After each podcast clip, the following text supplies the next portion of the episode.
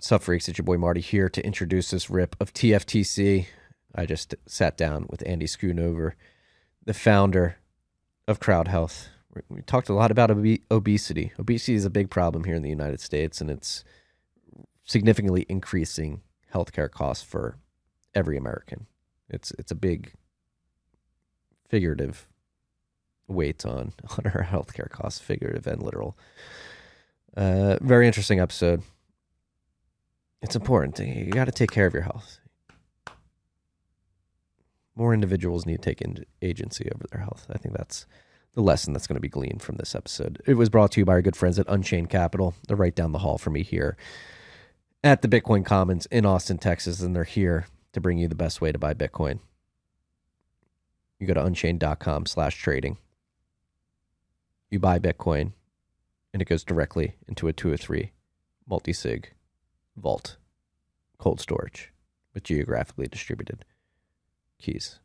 The best way to hold your Bitcoin. You hold two of those keys so you have full control of your Bitcoin. If you have the two keys, you can sign two of the three signatures necessary to move your Bitcoin, so you always have control. Um, Unchained holds the third key in case you're ever in a pinch. And again, the trading desk that has just been popped up at Unchained is the best way to buy Bitcoin. No more fumbling for uh, addresses on wallets that you're trying to move the uh, off exchange. No more depending on a third party exchange to hold your Bitcoin on your behalf with the potential of being rugged. You buy Bitcoin via Unchained's trading desk and it goes straight to two or three multisig. It's available in 33 states right now. They're quickly moving towards 50 states. So hopefully it'll be available to every American uh, at some point in the near future. Go to unchained.com slash trading. If you want to reach out to their team directly to, to learn more about the product, you can do so there. This trip was also brought to you by our good friends at Braiins. Braiins. It's a beautiful thing. If you're in the mining industry, if you're mining and you're not using Braiins products, I don't know what's wrong with you. We're going to have to have a sit down and really talk about what you're doing with your life and where you, where you see yourself going in the future. Hopefully, it's adopting Braiins products, which include Braiins Pool, which is the longest running mining pool in Bitcoin's existence, the first ever. Uh, they have Braiins OS Plus firmware, which allows you to download custom firmware on to your ASIC compatible ASICs, which is going to help you stack more sats at the end of the day. Only an idiot wouldn't stack more sats. So if you have an ASIC that's compatible with Braiins OS Plus firmware, make sure you're downloading it.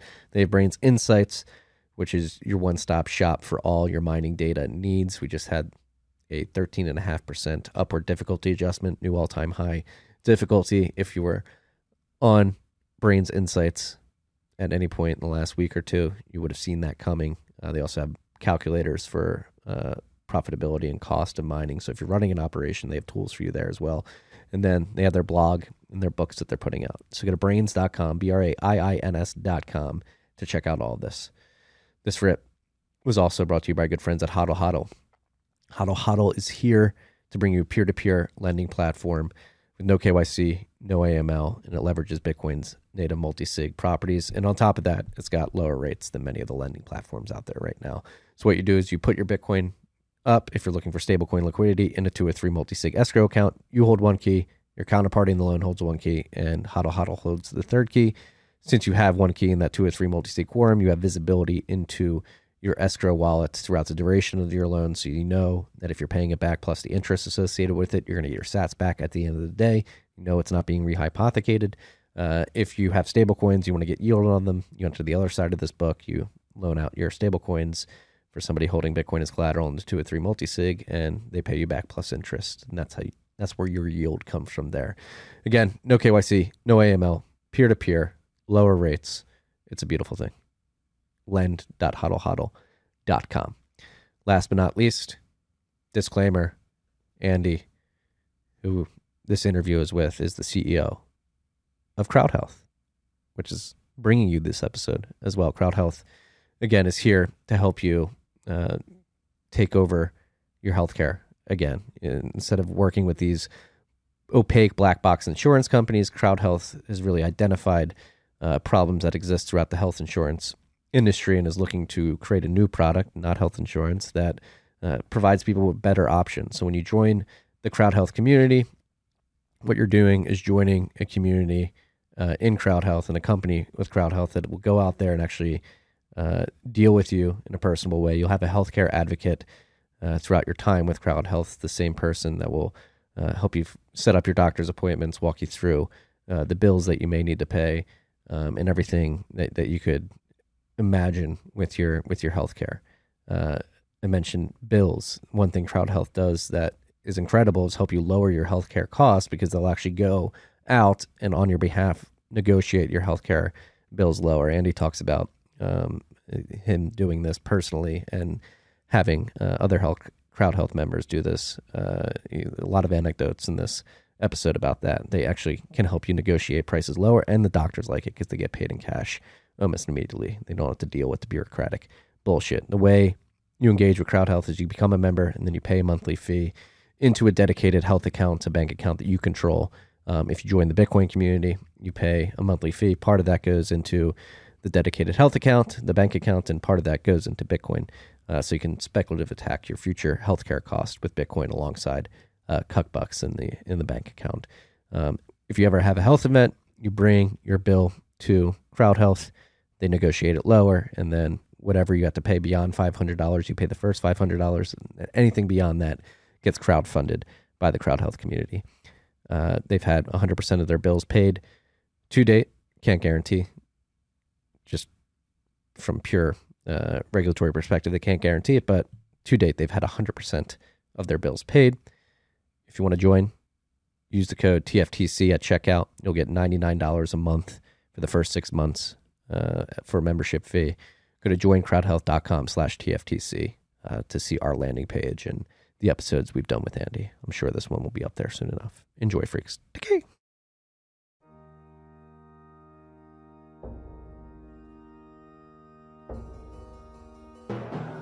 You've had a dynamic where money's become freer than free.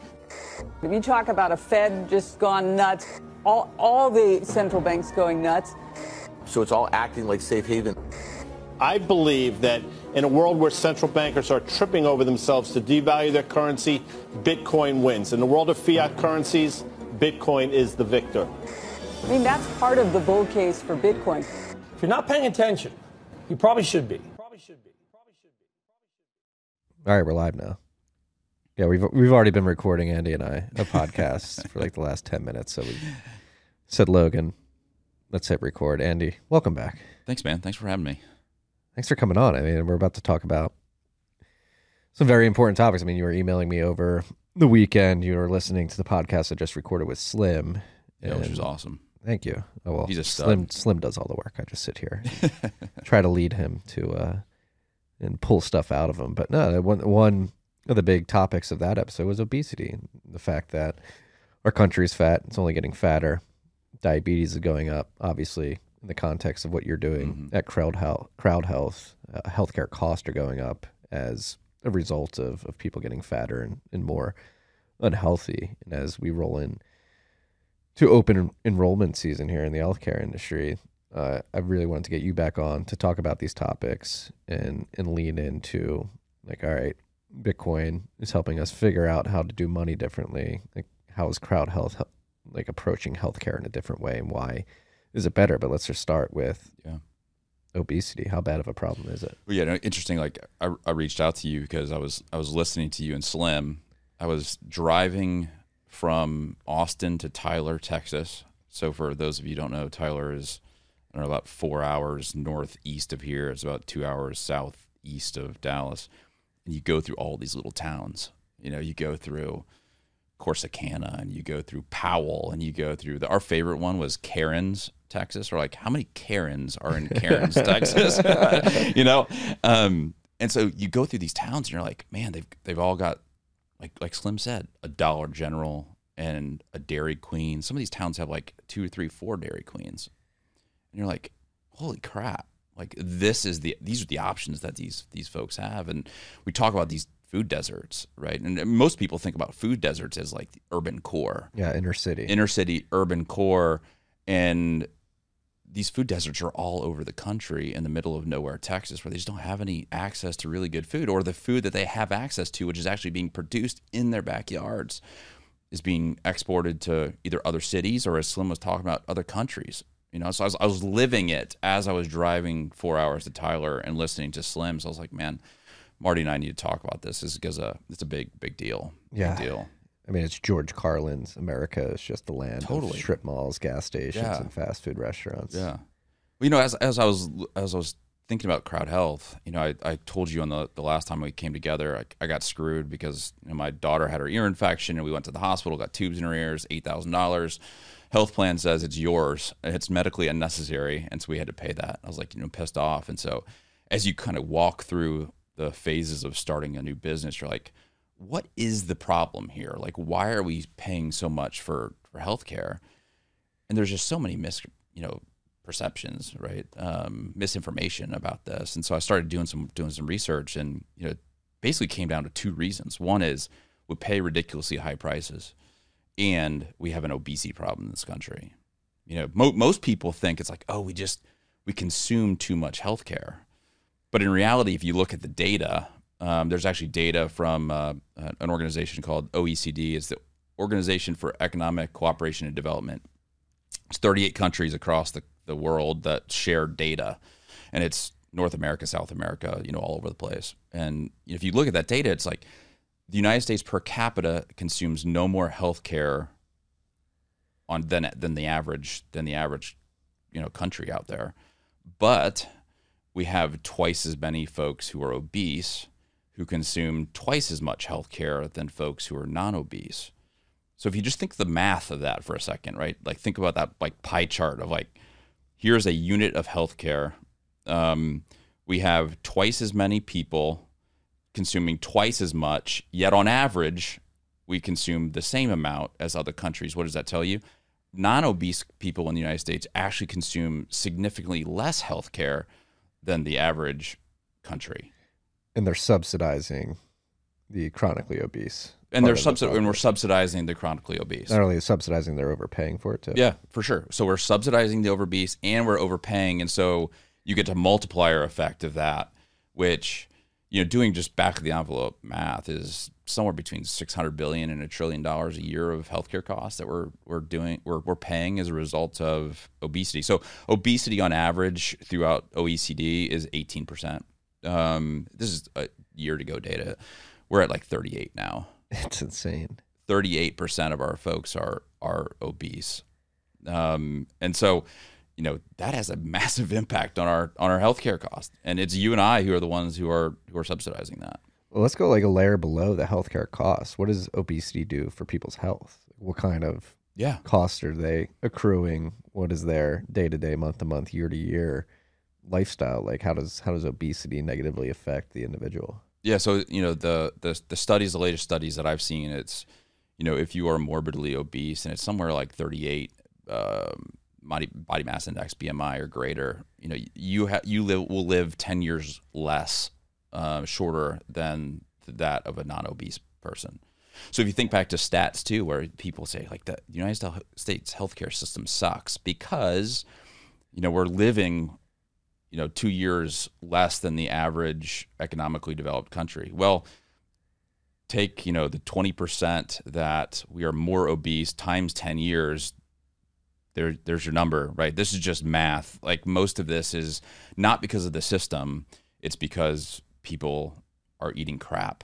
You know they're putting crap into their bodies. So you know di- diabetes has gone up from 1% in 1970 to 8% in the latest the latest studies that I've seen. So it's a, an eightfold increase in the last 50 years of of diabetes, and diabetes will wreck you, will wreck your entire metabolic system. Um, and so the cost of that is about two to two and a half times um, as much as somebody who's who's non-obese. And so this impacts you know every component of our healthcare cost. Is if you go obese, you will be two to two and a half times more expensive over your lifetime than somebody who's non-obese.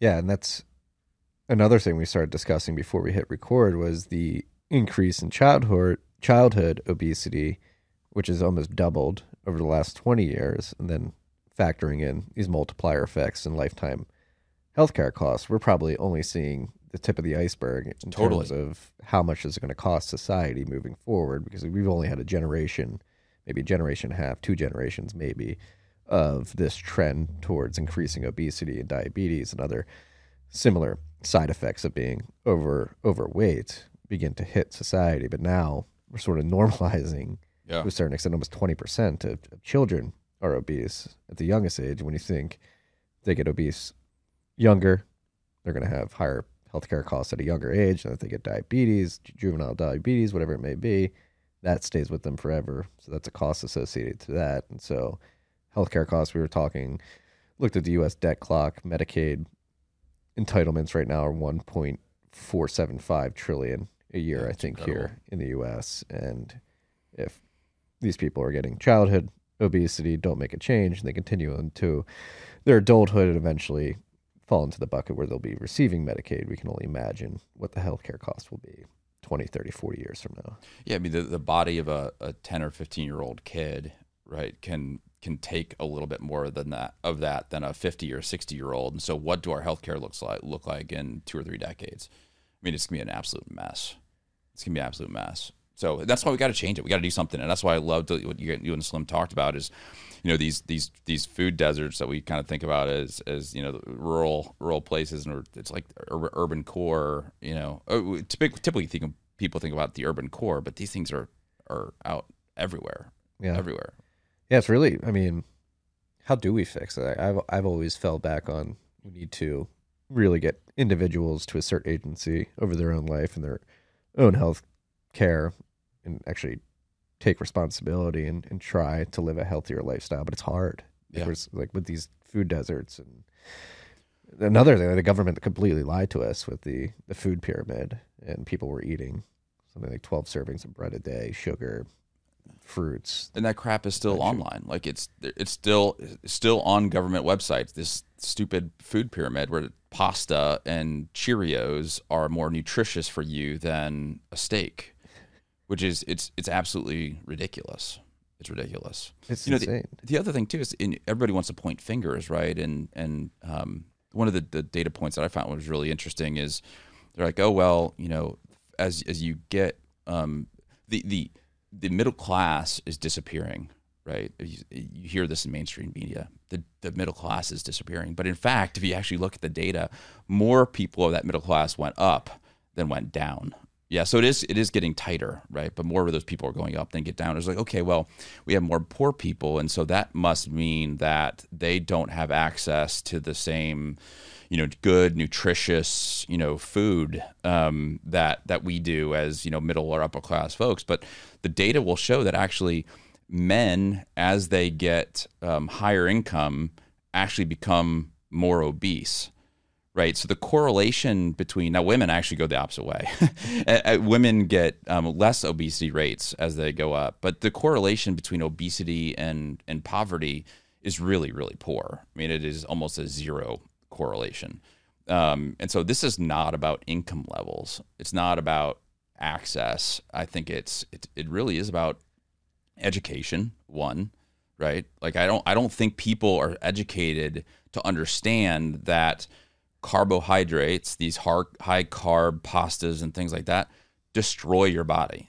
I mean, they it is blood sugars that is ultimately the destruction of your metabolic, you know, systems, and people just don't understand that, right? Like people can go and look at a pack of Twizzlers and they can say fat free, which literally on the front of Twizzlers it says fat free, and yeah, it is, it's fat free, but look at the carbs in that thing. It's That- just chemicals. it's just chemicals. I mean, it, it'll it'll it's that high fructose corn syrup that goes directly into your system and destroys your metabolic system. You know, I've got one of these uh, continuous glucose meters um, that you can actually see. You know, you have a a, a a pack of Twizzlers. I actually tested it. Um, I, I took a snapshot of it. I'll probably put it on Twitter, and you can see your blood sugars just go go through, up. the, go through the roof. And if you understood the metabolic processes behind that, you know, your body's just getting pumped with insulin, which ultimately gets turned into fat. And people don't understand that's what all carbohydrates do, you know, and, and so it's like, oh no, that's good for energy and things like that. Well, your body can get energy from other things too. Like don't, po- you know, put put that crap into your body over and over and over and over again. Um, and I'm I'm a guy who loves my you know chips and, and queso. So I'm, I'm not saying you like don't don't enjoy life, but if you do that over and over and over again, I mean, it is going to destroy your your body and ultimately lead to to diabetes and, and other you know chronic conditions. Yeah, I'm having flashbacks to high school lacrosse, like before games. We were highly encouraged to carbo load. Yeah. The night before, so we'd have enough energy to win the game. Yeah, I mean, it, and it's and it's still to this day, misinformation is being put out there around around healthcare, and I think Slim hit on a lot of it. Right, it's these these corporate interests that are having such a, a huge impact on our on our system and what what we believe and don't believe. I mean, we'll talk about another one. Is this might be controversial, but um, you know, especially as we're talking about a high protein animal fat type diet, which is what I I you know subscribe to. I mean, like, listen, my my last meal on this planet. You know, you kind of have those fun questions like, what We would your what would your last meal be? We had this discussion last night at the dinner table. We Yeah. had, we had this debate. We had a few friends over. We cooked steaks, and then we had the last meal. And I, I was I was listening to Slim, and you you talk about you know you're out at in Jersey and and having this just cool you know occasion where you were there for six hours or something like smoking meat and, and stuff like that. I was like, my last meal would include a steak, you know, or barbie or brisket, you know, from from Franklin probably. Um, you know, so I'm I am all about that. That would be my last meal. Then it's like, okay, well, what happens if your cholesterol goes too high, right? Like that's the the the mainstream media Yeah, rep- psyoped into thinking red meat gives you very high yeah, ex- exactly. And then we've also been psyoped. I think personally, I'm not a medical doctor, so don't take this, but it's high cholesterol equals heart attacks. And we're seeing more and more and more studies come out that's like that actually may not be the case. Well, aren't there two different types of cholesterol? Yeah, there's 80, HDL and LDL. Mm-hmm. So HDL is the good carbohydrate. Um, LDL is the bad carbohydrate, right? And so I'm actually going through this right now because um, I just got my lab test like two weeks ago, and I have really high LDL, which is the bad stuff, which doctors tell you sits in your arteries and uh, oxi- oxidizes and then plaques and will you know eventually lead to a heart attack. You know and so I, i'm looking at all these studies and there's a study from two years ago that said 77% of people who had heart attacks did not have high ldl and so you can look at that and you can come away with two conclusions. One ldl may not actually have you know lead to heart attacks or which is what this study led to is like we actually need to lower our threshold for what a high ldl is right i mean it's like this mind game and, and so we what does that change the models. and so what does that what does that mean? So that means I'm on statins, right? It's like that means more people on statins, which is the probably the most profitable drug ever produced. yeah, it's st- blood thinners, right? No, no, it's it's it's it's cholesterol lowers.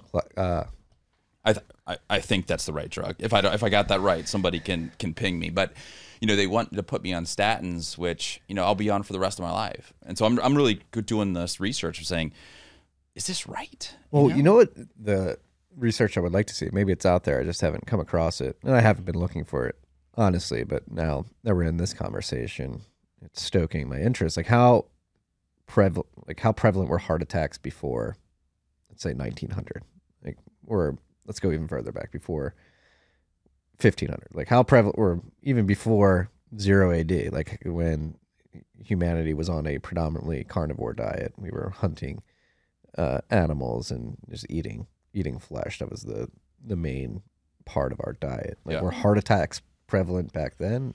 If so, interesting. If not, maybe there there isn't anything in this LDL discussion. Yeah, if you if you line up heart attacks and obesity, they almost line up perfect.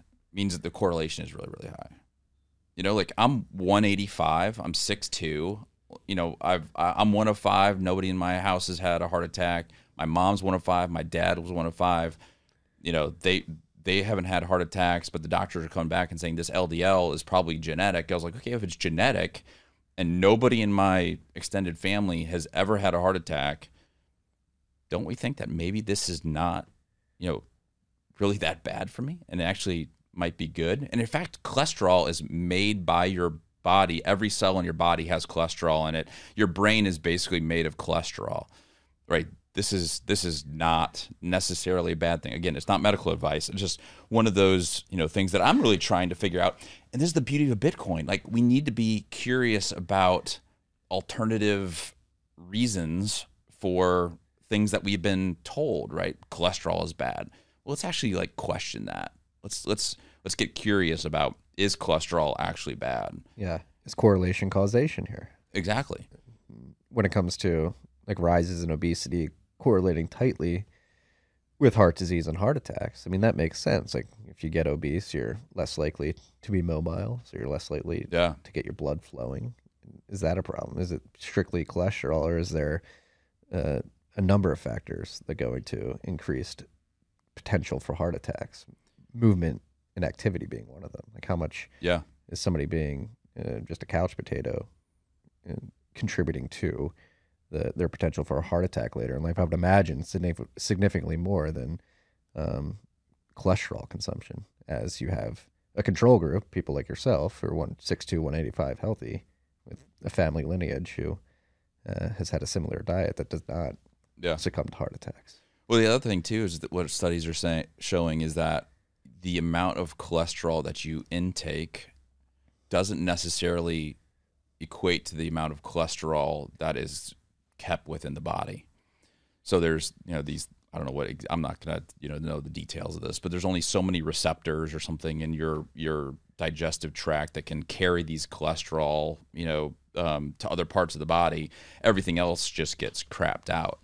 So it's like 90% of the cholesterol in your body is actually produced by your body and is not from Huh. animal protein. So it's a reaction too.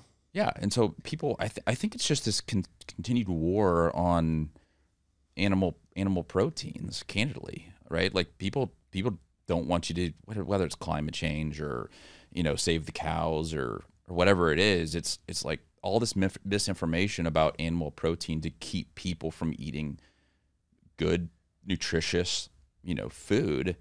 And as opposed like what you and you and Slim were talking about, this burger made of sludge, basically chemicals. chemical. It's uh no, it's funny. It's it's it's a it's a it seems like a big example of don't believe your lying eyes because like you, you like I I know many people in my life who have decided to move away from a carb heavy, heavy diet to a more animal fat diet, and obviously you have uh, the carnivore movement in in the influencer space. where you have uh, people like Paul Saladino, uh, you have Shawn Baker, you have all these examples of individuals who have done this, and they look incredible. Like they're doctors and they're jacked and they look very healthy, look very vibrant, hmm and they're using they're they're using this diet, heavy in animal fats, to to attain a healthier lifestyle.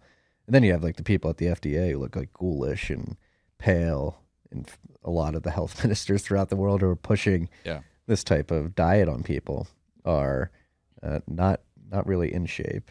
And again, it's a, it's like a big example of don't believe your lying eyes. Like these people who are pushing high animal fat proteins and a healthier as a healthier lifestyle actually look healthy and vibrant and strong and um, young. They look younger, and the others who are telling you this is bad for you look like absolute shit. Yeah, I mean it's it's it's it's shock it's shocking. And again, I, I love the fact that Bitcoiners will go that extra step to actually question, not just be like, oh yeah, you know, like the absence of logic in our society is pretty crazy. If we were a little bit better at math and problem solving, you know, as opposed to just basing our decisions on you know what we're told um, or fear or some other emotion, I think we'd be we'd be way better off. Just to close out this cholesterol loop real quick is what I've ended up finding out is it's not just necessarily high cholesterol. There's actually a component of that LDL, that bad cholesterol, that has been proven to be bad for you. So it's not just high cholesterol. It's there's three types of LDL cholesterol, and you can do tests like it's called an APOB test and an LP little a test. And so I went and got those tests, and I'm fine. Like those are super low. You know, my LDL is high, but these two components of, of cholesterol are super low. And but nobody tells you that, right? So you have to go and, and try to figure this out. There's actually a, a really great doc, Peter Attia, um, who is here in Austin, I believe. Um, he's just wicked smart. He's a Stanford guy. Um, and he's does really cool kind of alternative views on on health. And so if anybody has any health questions, I'd, I'd go to Peter Attia on YouTube or, or one of those. Um, just awesome.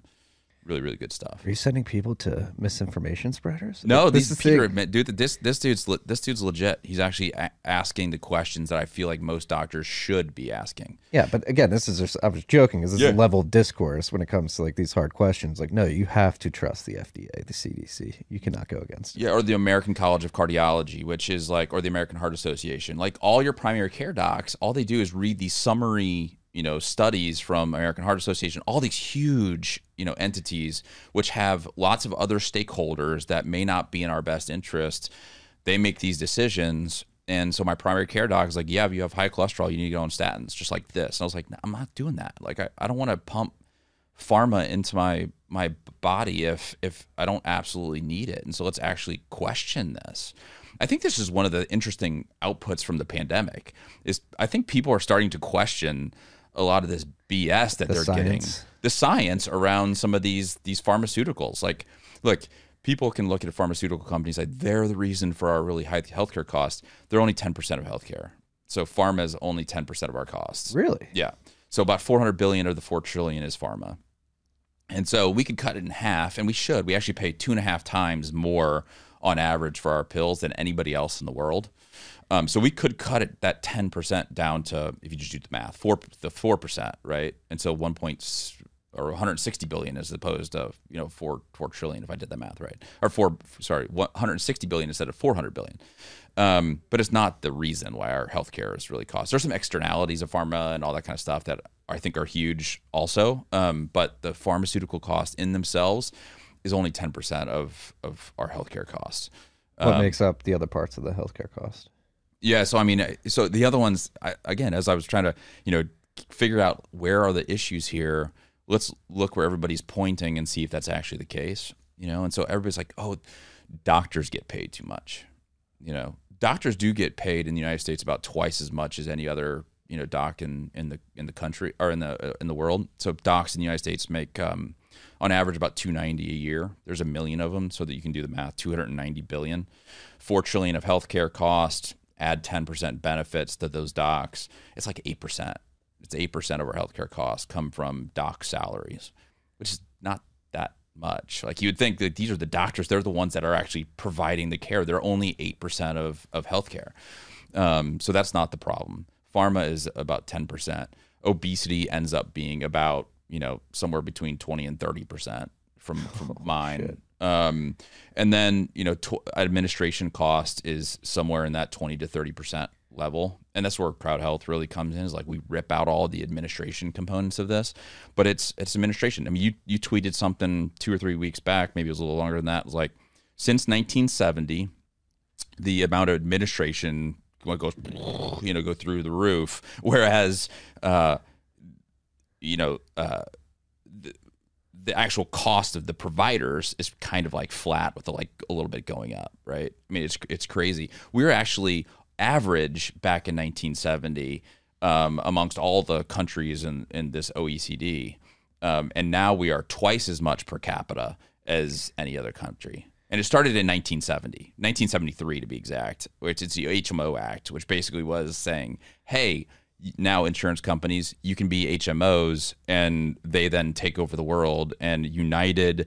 the the parent company of Cigna the parent company of Aetna all of these companies started between 1970 and 1978 and then it just all got you know held in the handbasket because these these insurance companies bifurcated us and our doc and we then have kind of a principal agent problem. You know, we, we have the agent not be not being us, an agent being one that's actually against us, like against all of our interests. Yeah, they created an administrative layer that's just an administrative layers, that's crazy. This happens. This is one of my big pet peeves. Is like what, like so in healthcare, you have this administration sort of implanted between the patient and the provider, which has obviously you have inflation of administrators over actual healthcare providers, which is insane. People just pushing papers of middle management and Yeah.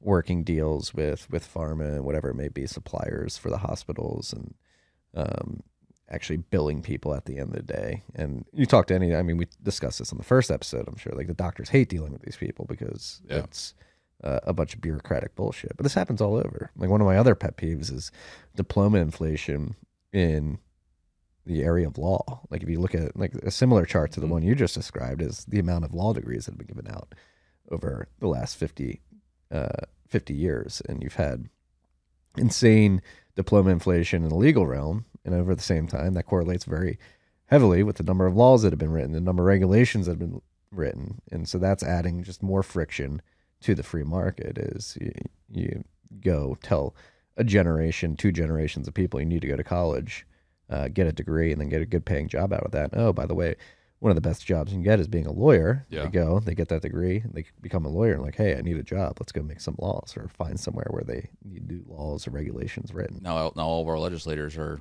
are are, are lawyers. Yeah. And by the way, like you know, the number one lobbyist, more money spent on lobbying by healthcare companies than almost any other you know industry. All the other industries combined, it was like a billion dollars last year on lobbying from the healthcare space. You know, and so yeah, we I call it the medical industrial complex. It's not too different than the the military industrial complex back, you know, fifty or sixty years ago. Uh, and today, it still exists. Well, yeah, and it's and it's till today, right? Yeah, for, absolutely still today. Man, I, one of the things I love though on when you and Slim talked was like, how do we make this optimistic, right? Yeah. Like, I think the optimistic part about this is if you don't eat crap, if you really have like a, a low time preference approach to your health, which is, you know, let's eat well now so that I can feel really good when I'm in my 50s, 60s, and 70s, 80s, right? Um, versus let's eat crap now to feel good right now, but my body deteriorates over the next two decades. Like if if you can can have a low carb, you know, diet, if you exercise, the probability of you having a chronic condition is very very small, very small, right? So you know, what one study says 70 to 80 percent of chronic conditions are preventable, right? Which means that if if you work it's a whole out, lot. if you work out and you eat right, you more than likely are not going to have a chronic condition. Like that's the optimistic piece of this. Yeah, and, and going back to like Slim's conversation, I mean that that's really what I was leaning into. Like, how do we change this? We we focused on supermarkets and all the sh- poison they're selling people. Like, how do you begin to um, to basically pull that apart and um, get people away from going and, and buying all this shit? But another thing, going back to like the FDA, the food pyramid, there needs to be a private market solution. Like Bitcoin's a private market solution to the money problem, to the health problem. We need like a private market, like food pyramid or something like that. And because the food pyramid, obviously, it has the makeup of uh, the shit that they want you to eat, but then it also says you need three square meals a day, and that's another thing Yeah. Slim and I talked about. So that- interesting. That's a massive psyop in itself. We don't need three square meals a day. We probably only need to eat twice a day, if that. Uh, one large meal a day could probably uh, sustain us uh, very, very easily uh, as humans. Yeah. And it's like how like, and I think there we are again staying on the optimistic tip. As I was mentioning, we are we have seen this upswell of um of of doctors on YouTube or on Twitter, wherever they may be, who are beginning to say, "Hey, this FDA approved, CDC approved, uh, American Heart Association approved mandate of what is actually healthy and what isn't may be wrong. Here's other options. You don't have to trust me, but here's what I'm laying out." And then hopefully depend on uh, individuals having the ability to think critically, make decisions uh, for themselves, and begin to trend towards that. I I do think that that trend is is rising. I mean, I think I think that's right. I mean, I think as you guys were talking about being optimistic, there's been some wins. Um, there's been some wins over the last year, especially with what Slim is doing. And you know, I don't think everybody has the option of, you know, going to your local, you know, uh, rancher and getting it direct, right? But at least start with stay on the outside of the store. Like, don't go Yeah. inside Yeah, right? I mean, I think that's a great start. And and people that is counterintuitive to a lot of people because of bad education to say too much meat is bad for me, too much cheese is bad for me, too much. Th- stay on the outside of of the grocery store, and nine times out of ten you're gonna be okay. You know, you're gonna be okay if you do that, and if you do that, you will more than likely lose weight.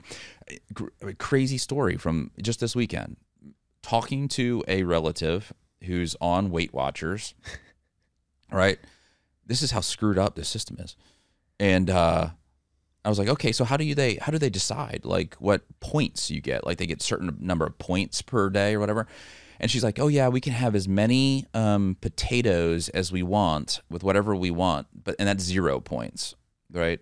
But if uh, and I was like, oh, what about like a steak? And she's like, oh no, like a steak is like four to six points, and that's for like I think it was like three ounces or something. Like, I was like, who's having a three ounce steak? You know, one and and and you can have as many potatoes as you want, which by the way is like super rich in carbs.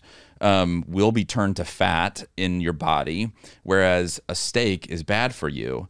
And I think it's proof it's proven over and over and over. Like if you cut the carbs out of your diet, you will your body will start using fat as the energy as opposed to carbohydrates. You will um, start losing weight you know and so here's the other thing too is uh, man I'm, all this interesting kind of like stuff that i'm learning about on nutrition is how do you think you actually lose weight like where does it come out of everybody thinks you lose weight by shitting.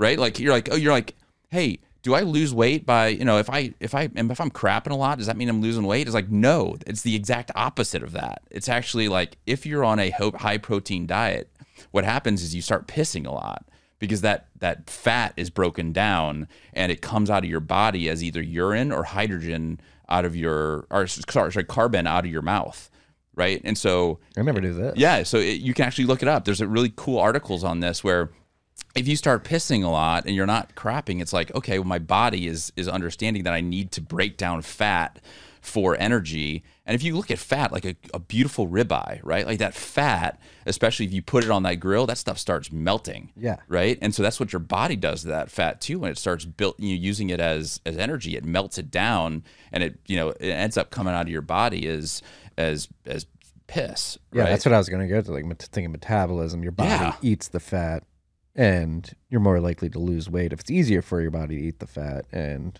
yeah natural occurring fats like ribeye fat is probably easier to break down for Sure. your body. I would imagine. Yeah, and so and people just this all this misinformation out there, like because we're just not educated. We're just not educated on the basics of of nutrition and how your your body works. Again, you know, I don't know if PayPal is going to discount my twenty five hundred dollars or whatever, like for saying this. Like I'm not a nutritionist. They backpedaled. They backpedaled. Oh, they backpedaled. Okay, I'm, I'll check my, my my account when I get home. I don't have a PayPal account. I'm just kidding, but I'm just um, so you know all this misinformation about nutrition that um, if people would know, I think our obesity rate rates would would go back down. That and more of a, a, a low time preference lifestyle um, would have a massive impact. And that's where I think again the beauty of Bitcoin is like people understand low time preference, right? And that's that's such a key fundamental component of living as a human being that if we started gratify ourselves right now, right now, right now, right now, our body breaks down, our monetary system breaks down, everything starts breaking down. And um, it's just one of the beauties of, of being in, in at Bitcoin and around folks who who appreciate the the values of Bitcoin. Yeah. Once you begin viewing the world through a lens of low time preference, it really does change all these areas. And again, it's easier. It's cheaper too at the, at some point as well. I'm talking about like lowering your time preference. You eat better food, so you have to eat less. Yeah. You have lower healthcare costs. It's it's cheaper all around. But again, it's how do we keep driving, keep the momentum up? Because like we said, on an optimistic tip here, there has been an upswell of positive momentum, and it's just trying to build that and keep pushing that snowball down the mountain and make sure it gets a big, big, big enough where most people just take it as common sense. Uh, Yeah. yeah. Like this is how we should live our lives. And can we ultimately get to a place of saying, hey, maybe you don't need three meals a day. Maybe you need two, or maybe you need one. So instead of eating crap for three meals a day, why don't you have like animal protein dense food for one or two meals a day? Yeah. You know, like my my my kind of routine is is I have eggs and bacon every morning. I know that's not a beef, and so Slim might yell at me, but like I that lasts me easily all the way through, you know, the end of the day. You know, I don't even think about snacking, none of that stuff, right? You don't I, for at least me, if I eat either lots of carbs in the morning or I don't eat in the morning, I my body wants those carbs throughout the day and it's like, man, if I can just have some eggs and bacon, Like I'm good throughout the day, right? And I can get through without having the snacks. And that's where people get crushed. Yeah. Is these super high carb snacks that they eat throughout the day As they're sitting down. as they're sitting down at their desk. Yeah.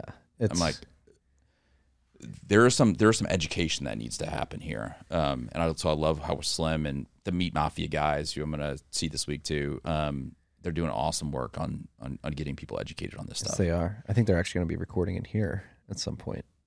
Not on TFTC. Maybe we should have a TFTC episode, but I'm going to be using the studio later this week. But again, like bringing this back to healthcare cost. Mhm. That's one thing in the email you sent me on Saturday. Obesity probably accounts for one trillion dollars It's probably annual yeah annually. annually. So our, our current healthcare costs are about four trillion. So it's somewhere between six hundred billion and a trillion, depending upon what what uh, assumptions you make. But I think including all the externalities out there, it's easily a trillion. You know, it's like I can probably get you easy six to eight hundred billion worth of direct healthcare costs. But you think of some of these other things that that are happening outside of the healthcare system, and to incorporate those costs, it's it's easily a trillion. I think, from my perspective. Yeah. What do you, Whereas the world, the mainstream media will say it's under 100 billion, which just doesn't make any sense. Like mathematically, you can't get there. it's impossible. a hundred under a hundred billion. Yeah. they're okay with everybody being fat too. And it's funny because like everybody notices this problem. I mean, you have the the midriff B-roll scenes on like MSNBC and CNBC. Obesity's getting out of hand. It's like, what are we going to do to fix it? Well, then you have this. You know, I, I- posted something on Twitter the other day. You have these Vogue, right, which has this, I don't know, 400 pound woman on the front. It's and beauty. and it's and it's and it really literally says this is beautiful, right? And it's, like, objectively not true. which is just objectively not true. It's Yet, like- yet it's on the front of Vogue or Cosmopolitan. Maybe it was Cosmopolitan, but regardless, same thing. Calvin And- Klein, all these people. But it's it's, is uh, this shit needs to end because we are humans. We do have like lizard brains, and the lizard brain in us is naturally repulsed by these images.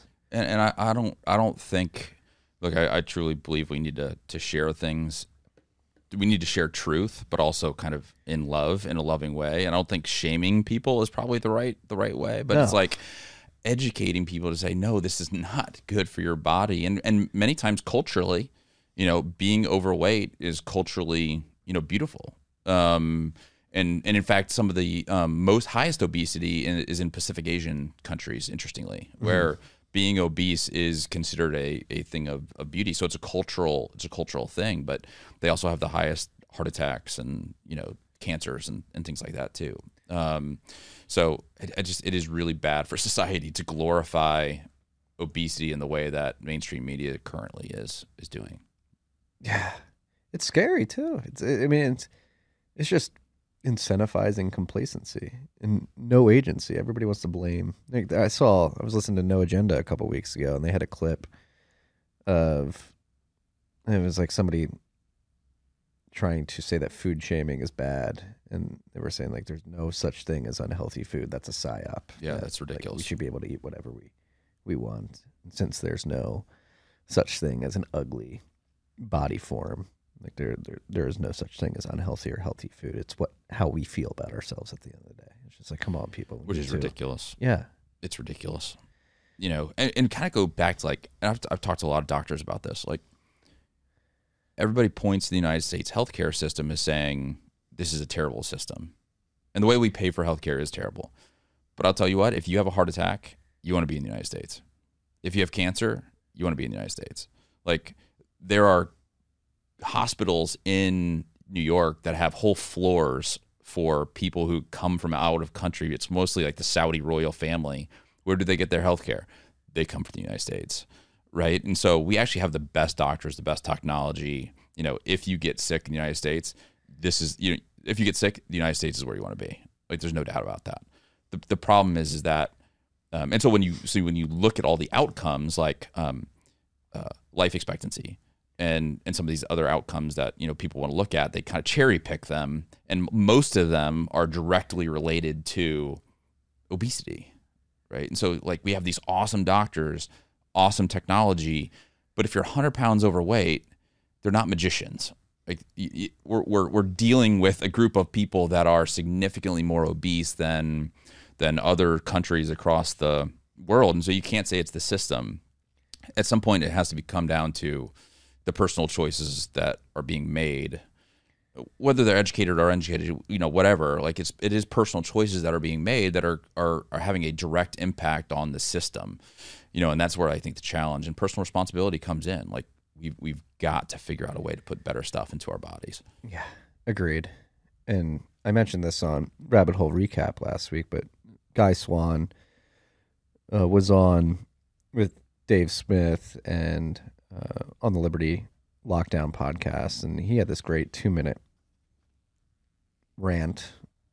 And, and again, we have fix the money, fix the world out here, our studio, but I really do think it is the core of everything. He had this great two minute rant on when you like break the money, when you break the mechanism that helps you coordinate economic activity and preserve your your work, your value that you that you output into a monetary good. Once you perturb that that good, and people begin to notice that uh, the people who have control of that good, mainly central banks and people connected to uh, the Fed window and, and other windows like it across the world, just have this undue advantage where they can, if you're a bank, you can give a loan out without actually having the money and then put an interest rate on that and actually make money from nothing just because you have access to the ability to give that loan out in the first place. You eventually, as time goes on and it becomes more and more obvious that this is the way the world works, you have a nihilistic world where people are like, all right, wh- why should I, why should I go out there and, and try to make my life better? Why should I go out there and try to be a productive member of society? It is obviously and very blatantly constructed in a way where people have an advantage that I'll never be able to attain because I because I don't have access to the money spigot like these people. So why even go out there and do anything? And then that leads to why should I eat well? Who cares? Yeah, They- they're not paying for the costs of Yeah. that. You would think the incentive, right? Again, it's it's unfortunately the high time preference, you know, society we live in. Like you'd think enough of the incentive would be like, I I want to live well when I'm in my 70s, 80s, and beyond.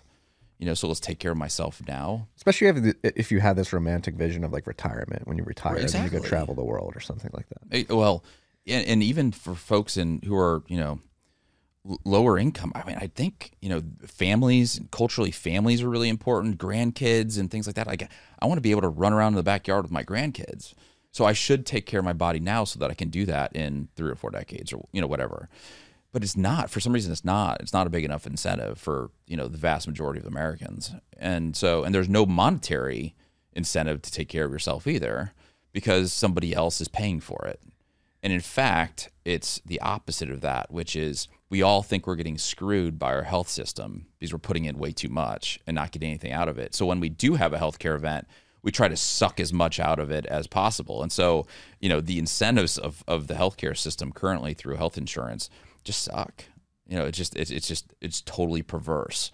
Um, and so we've we've got to, know, it's what again, we not to focus on too much on crowd health, but like that's what we're trying to do is like the Bitcoiners, like you're you're part of a Bitcoin community sharing expenses with each other.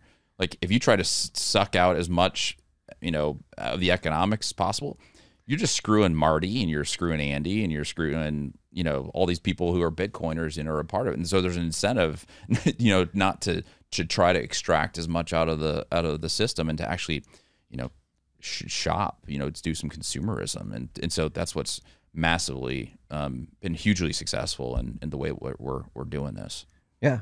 I mean, let's talk about crowd health. How have things progressed since May when you when you last came on the show? Man, I think when we came on, I forgot exactly what the number was, but it was a few hundred people or something that had signed up before my your podcast in May. I mean, maybe it was 500 or something, and you know, we're in the thousands now, so we're you know a five x um, growth since we talked to you last, something like that, four or five x. Um, so it's been it's been incre- it's been really incredible. Um, and you know, right now, of the money that people have put in, um, about seventy percent is still sitting in that account. You know, so we're we're different than health insurance, where we're actually we have an account for you at Crowd Health. You put money into an account, and then if somebody in the community has a health event, then we will ask you to contribute to that. And if you know we don't use the money in the account, it's yours. It's your money. So um, you know, Marty and his wife and a couple kids are you know signed up, and so you know you guys have an account at Crowd Health. If you were to leave today I don't know how much you'd have in there, but it's probably you know a thousand or two thousand bucks that you get to take with you because it's it's your money in your account. Um, and so I think people are starting to treat it like their money Yeah. as opposed to somebody else's money, and that's what we're trying to do is be like, this is your money. You know, like treat it as such, not just into this black hole of of health insurance. Um, and so- That's that's been like the biggest value prop for me. That's like one thing I uh, have always hated about health insurance. Like I pay this, I'm like, where is it going? yeah, I don't even know when I'm getting it back. yeah, and you You don't really ever get it back, especially if and you're in a community of people who are more personally responsible. You know, the obesity rate is way, way, way, way, way, way lower. You know, and in fact, it's going to get lower after this year because we're bringing down actually our our weight limits. Um, so you, you don't have that obesity cost that you would with the general population.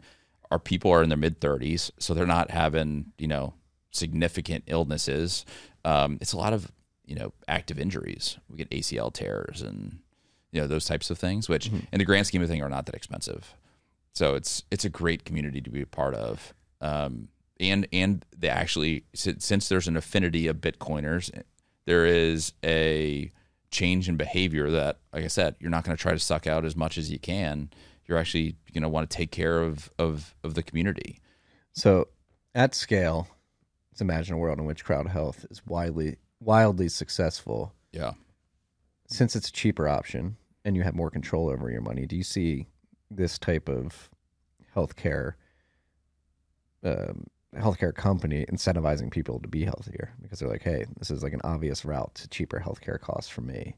Like I'm gonna go work out, get my BMI below the threshold so that I can join crowd health. Yeah, and we've had it, people do it already. really Yeah, like they were above the BMI. We said come back when you or above the weight limit. It's going to be BMI soon, but um, you know, come, come back to us, and they've actually came back and said, "I lost weight. Um, can I be a part of the community now?" Yeah, you can.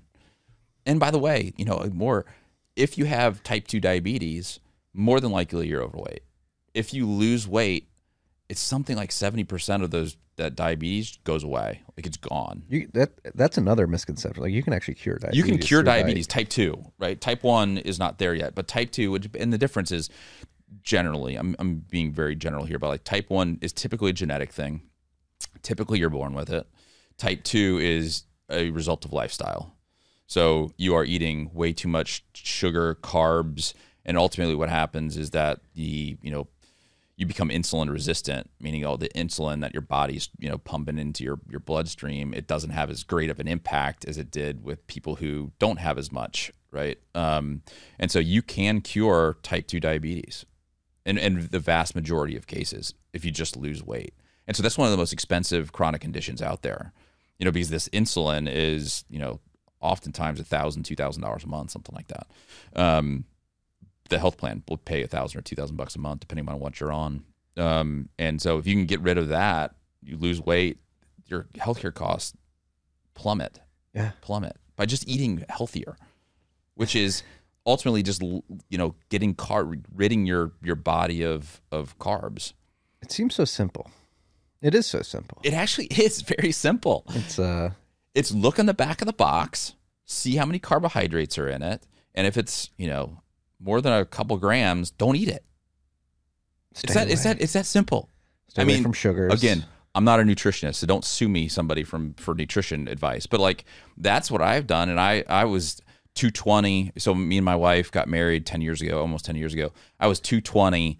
Um, like I think it was like six months before I got married.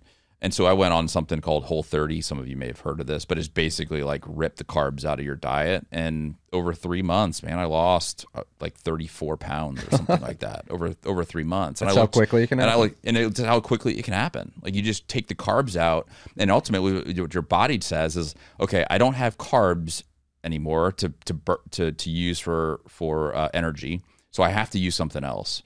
And so that it uses the fat, so it starts breaking down the fat to use as energy, and it called, it's called ketosis. It's the keto diet. That's where it comes from, and you know you will lose fat super fast if you get rid of carbs. And you feel and it, candidly you feel like crap for like day three to nine because your body is sitting there being like give me carbs give me carbs give me carbs. If you don't give it carbs it then ultimately switches over to to burning fat and it works beautifully Is that the keto flu that people It's the about? keto flu, yeah, yeah. And if you work out during those days too, you just feel like your your workout sucks, and it's and it's yeah, it's, it's not that great for four or five days, but like it's it is a similar addiction. Your body is addicted to carbohydrates. You know that you had talked about, you know, in your last one, like we're addicted to drugs or alcohol or whatever it may be. Like you are, we are, our bodies are addicted to carbohydrates, Yeah. Yeah. and so get off them. And like we said earlier, like you eat it during the day or eat heavy carbs during the morning, like your body has like an immediate feedback loop. It's like, oh, more, more, more. And that's what, Yeah. We, grew up saying like have lots of orange juice. No, don't have lots of orange juice. Yeah. Like it is loaded with sugar. that is the. uh And, And I- again, it was it was sold to us as healthy. Like I thought drinking a glass of orange juice with my Yeah. with my cereal with my Lucky Charms was a healthy. Even if it's no sugar added, like all that is still sugar. It's still sugar. You're like don't eat it. Like don't eat tons of fruits. Like just don't. I don't. We don't. I don't. I don't eat any fruit. No fruit. No. No. No oranges. No apples. No. No bananas. Like that stuff is just stacked with sugar. Yeah. And you can get the vast majority of what you need in nutrients from eating animal proteins. From eating a steak, the cows eat the eat vegetables for you. Yeah. I mean, it's there. it's really simple. Like cut the carbs out of, you, and you can have really great stuff. Like I eat cheese. I love cheese. I love cheese too. I, I, I eat you know steak almost every day. You know, some kind of beef protein every day. You know, eggs and bacon and stuff like it's great. And I lose lo- lots of weight. And you know, people are going to respond to this thing. Oh, well, you have really high cholesterol. Well, that's that's a genetic thing. It has nothing to do with what I'm eating, from my perspective. True, I have high LDL, but it's a good LDL. It's a good LDL. Yeah. It's, it's, I don't have you know the APOB LP little a. Go look it up. I'm, I'll, I promise you'll see really interesting studies out there that says those are the two sub facets of cholesterol that actually matter. It's not just generally high cholesterol. Yeah. And when, it's so fascinating when you think about it. Like, if, again, maybe a pipe dream, but let's imagine that this becomes a growing trend. People begin to take care of their health and take their diet seriously and lower their individual healthcare costs, which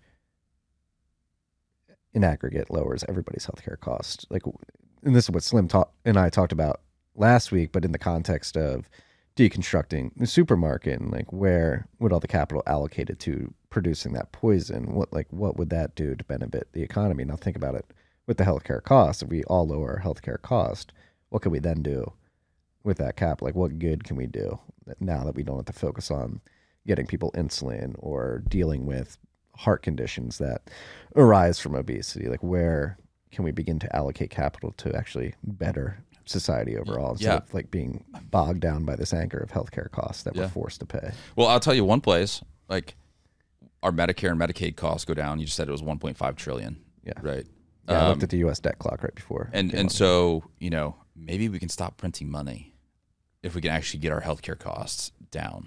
right, Right. Like maybe maybe that's a good start. Because what what are tax revenues like two to four trillion, depending on what the economy is. I don't doing? even know what it is, but I know there were a, tr- a trillion in the negative on the on the budget. Yeah, I mean uh, like one one point four seven five, one point five trillion going straight to Medicaid, which only Yeah, pays for people sixty five and older.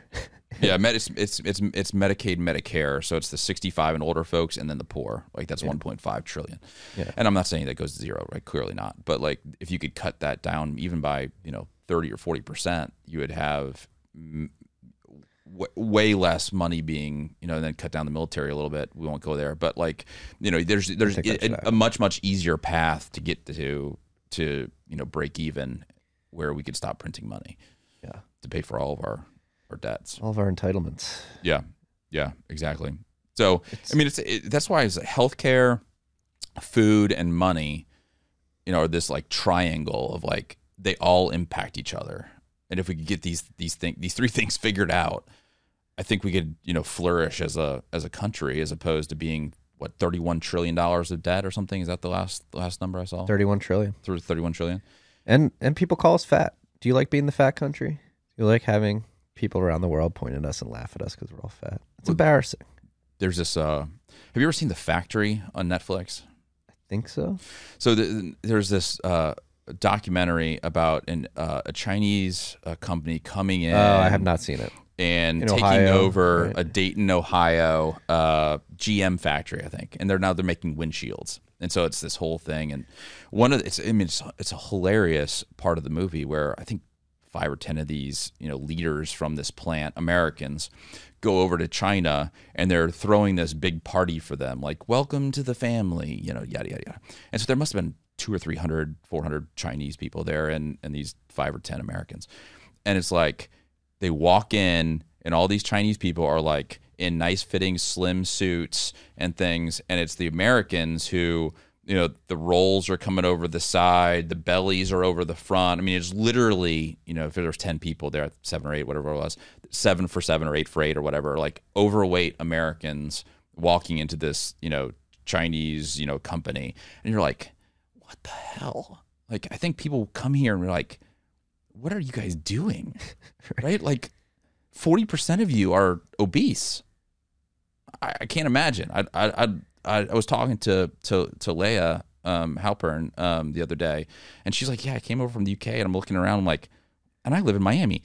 What, what the hell is going on here? Like, why are these people so overweight? It's not normal. It's not normal. Again, it's objectively, it's it's re- like I don't, want to use the word repulsive, but it, it, it if you're not jaded by it because you're surrounded by it day in and day out, like we are as American citizens, it is a bit jarring to come and see like how did I mean like the Wall-E meme of like, like eventually American society will get so fat that they'll just be running around in like floating chairs that so they don't have to move at all. Like we're headed down that, and as a society, we should be a bit introspective and say this is not right.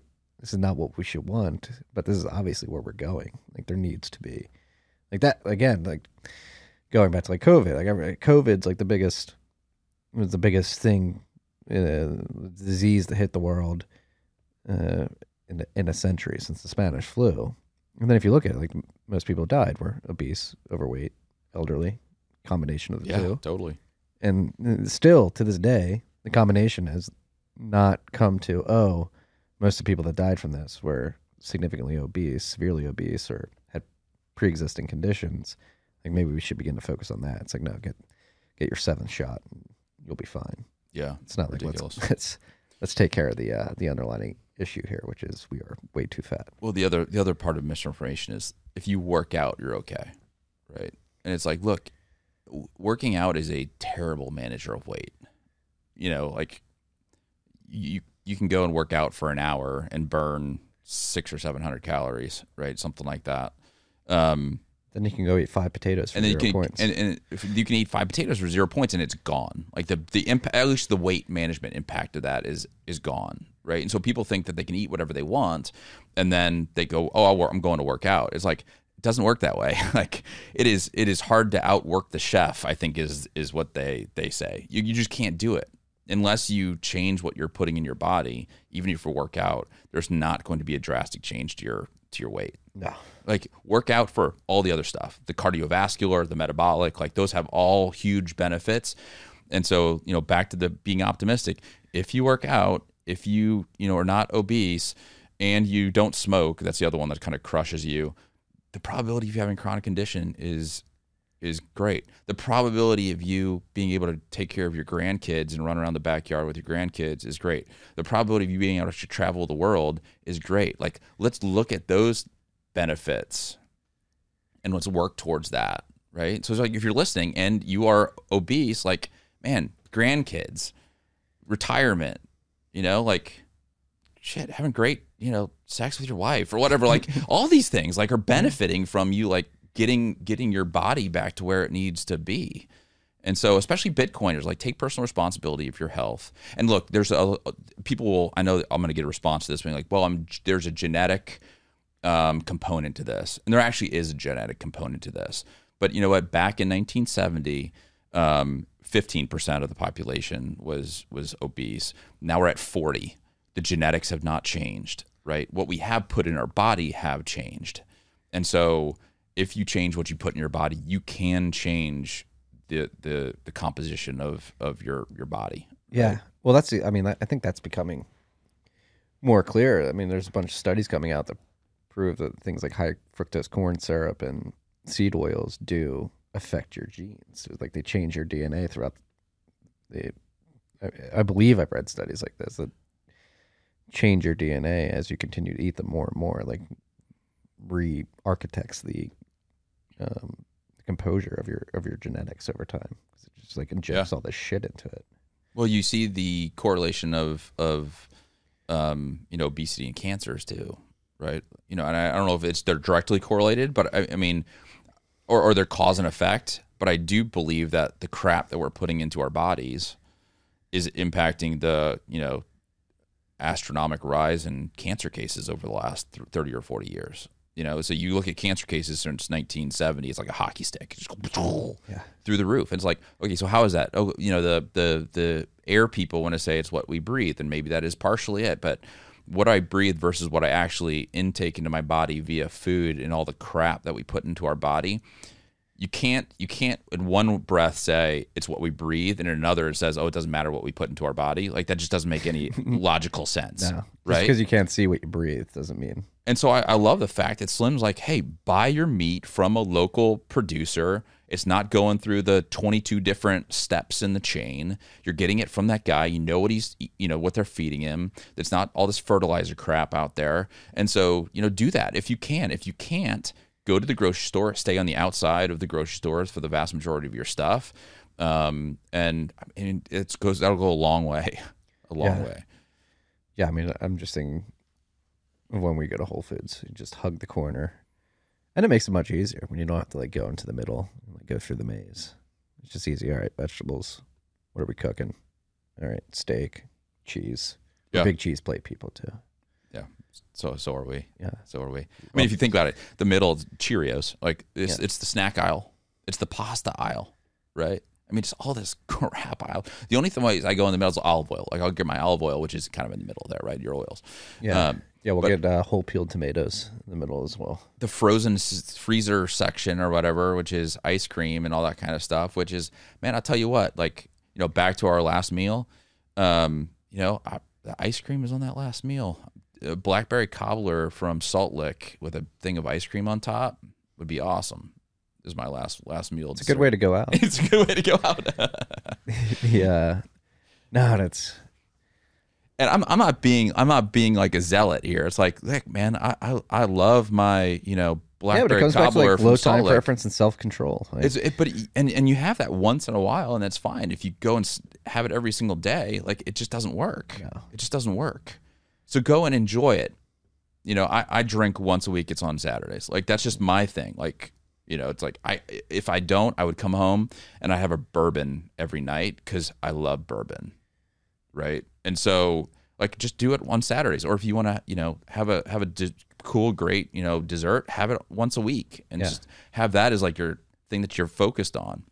you're yeah Just don't do it every day, no everything in moderation freaks it's, except uh, Bitcoin, but just buy lots and lots of Bitcoin. stay humble. I gotta stay humble. But no, speaking of this, another thing we wanted to talk about. So obviously, you're building crowd health, and we're talking about these ideas. Like a lot of these ideas, not to us, but to many out there, would seem taboo. Oh, you guys are spreading misinformation. But not only you don't have to only deal with that building crowd health. You are building a business in a highly regulated industry, um, which we both agreed would be an interesting context to bring the audience, which is a lot of Bitcoiners, many of which are building businesses in another highly regulated regulated industry. And so, what's that experience been like uh, interacting with this administrative, bureaucratic layer of the healthcare system? There's this kind of um, category of entrepreneurship, um, you know, called called kind of regulatory entrepreneurship. And there's been a bunch of companies that we all know that have gone down these paths. You know, Uber. You know, there was that what is it, Netflix or Amazon Prime or whatever. That uh, there's a series on on Uber, and the first you know whole season of that was just him railing against the local you know taxi cab uh, Medallion issuers. yeah, exactly. Right. And and he went in, he's like, Man, you know, screw it. I'm just gonna go after him and and we'll see, you know, what we have to go through. We've taken a little bit more of a, you know, a structured approach to this, which is, you know, all these departments of insurance throughout the country, there's one per state. you know, and and they are if you sell direct to the consumer, they're the ones that regulate this. And so, you know, we have built our system so that we never touch your money. So when you you know make your your contribution to to crowd health it goes you know directly into an account that you know is not owned by us it's it's yours um, we don't even touch it you know we take our subscription fee out of it but we don't we don't even touch the money that that that you have right so we we're doing all of these things to um, structure it so that the regulatory agencies look at us and they're like you know you guys are definitely not insurance because if we're insurance then they can regulate us. And if they regulate us, the entire thing falls apart. And so we've we've been very very careful in structuring this in a way, and it's just about being curious. Like, what are the rules? What are the laws? You know, a big part of the law, and this is what freaks most people out when they join Crowd Health, is uh, you don't transfer risk from Marty's family to Crowd Health. Like, you're still responsible for your bill. We're helping you fund it and we've done a really nice job of helping people fund it. I think we've had 1,200 different bills thus far, and we've been able to fund every single bill. Whereas people go to an insurance company, they say, "Oh, well, I, my risk is, you know, if I have a health event, my risk is transferred to the health insurance company, and so I don't have to worry about it." Well, the problem is that the insurance company, you know, one out of every five times will say, "Nope, we're not paying that one, so you have to pay it," and that's where I got screwed, mm-hmm. right? And so it's all this perception of risk, whereas you actually look at the data health plans pay, you know, way far less, you know, in terms of, of claims than we're able to crowdfund for. So actually crowdfunding for these healthcare expenses is way more efficient and effective than going through a big health insurance company and have them decide, you know, what they're going to pay and what they're not going to pay. It's way more effective and is it still cheaper too? It's it's way cheaper. It's way cheaper because we're going to doctors and saying, "Hey, if our member pays you in cash, how do you feel about that? And the doctor's like, we love it. And, and so much so that we'll give you 30, 40, sometimes 50% reductions versus what they're going to get paid by the health plan because they don't have all the administrative costs associated with that. So it's, you know, 30 or 40% of administrative costs. Doctors spend about 30% of their time dealing with health insurance plans. So not only it's a money issue, right? It's somebody sitting on your shoulder and saying, this is how you need to do your job right? Imagine like sitting at your desk or, you know, you're sitting right here and somebody's sitting back of you and say, Marty, don't ask that question. Ask this question. You're not allowed to ask that question. You know, like, you're like, shut the hell up, dude. Like, uh, you know, I, I've, I've been trained to do this. This is, this is my God given skill. You know, some, you know, anesthesiologist is sitting behind me telling me how I should practice my cardiology practice. You know, and this person is a health insurance company saying, you can't do that. You can't do that right? And so it is just a it's a drain on some of these doctors. And they're like dude if i can get away from health insurance companies i will give you significant discounts to what i'm charging them. Because i'm charging them basically to deal with their bs so you guys save them time and money. Time and money. And time for them is way more important oftentimes than the actual payment right imagine if a doctor is like goes from 70% of his time being spent on patients to 100% of his time. Like he actually gets a almost a 50% step up in the, the, the money he can make because he now has the time. He doesn't have to deal with health insurance plans. Yeah. I mean, it's, it's they, they love it. Our biggest fans are doctors. I think it's something like 10% of our customers or our members are doctors or, or nurses, doctors or nurses. I think it's medical professionals is the way we do, do that. Yeah. And so when I'm just curious now, just thinking of the mechanics of this, when a bill is crowdfunded by the crowd health community. Mm-hmm. Obviously, you have the individual who is having the health event pays the first five hundred dollars, and then let's say it's a yeah. five thousand dollar bill, you get uh, nine others to put up five hundred bucks. On the doctor's end, do they see like ten different transactions? One, one, yeah. Okay. Because what happens is, is we all have accounts, and so let's just say you know Marty has a health event that needs five thousand dollars. We'll crowdfund the five hundred five thousand dollars. It'll go into Marty's account, and uh, then it'll it'll yep. go directly from Marty's account to the, the, the doctor. Yeah, yeah. Okay. And so we have third parties kind of helping with all of those components. Yeah, you've explained that. that. before, but you don't you don't have to deal with that. Nor does the doctor get you know a bunch of you know checks. Yeah. Um. So we make it super easy on on both the members and the doctors. Yeah.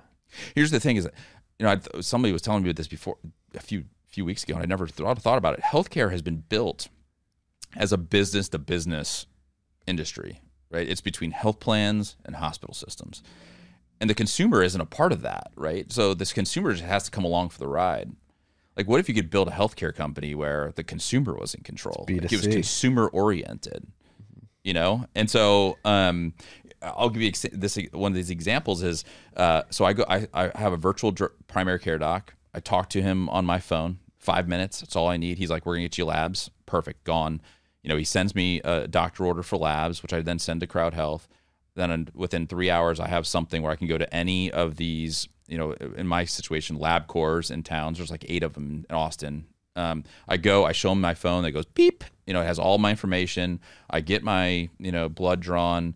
A day later, that lab comes directly to me. It tells me which ones are high, which ones are low. Um, then I can jump back on the virtual again, five minutes with my direct primary care doctor, and he's like, "Let's talk about these." You know, and he's like, "Okay, well, your cholesterol is high."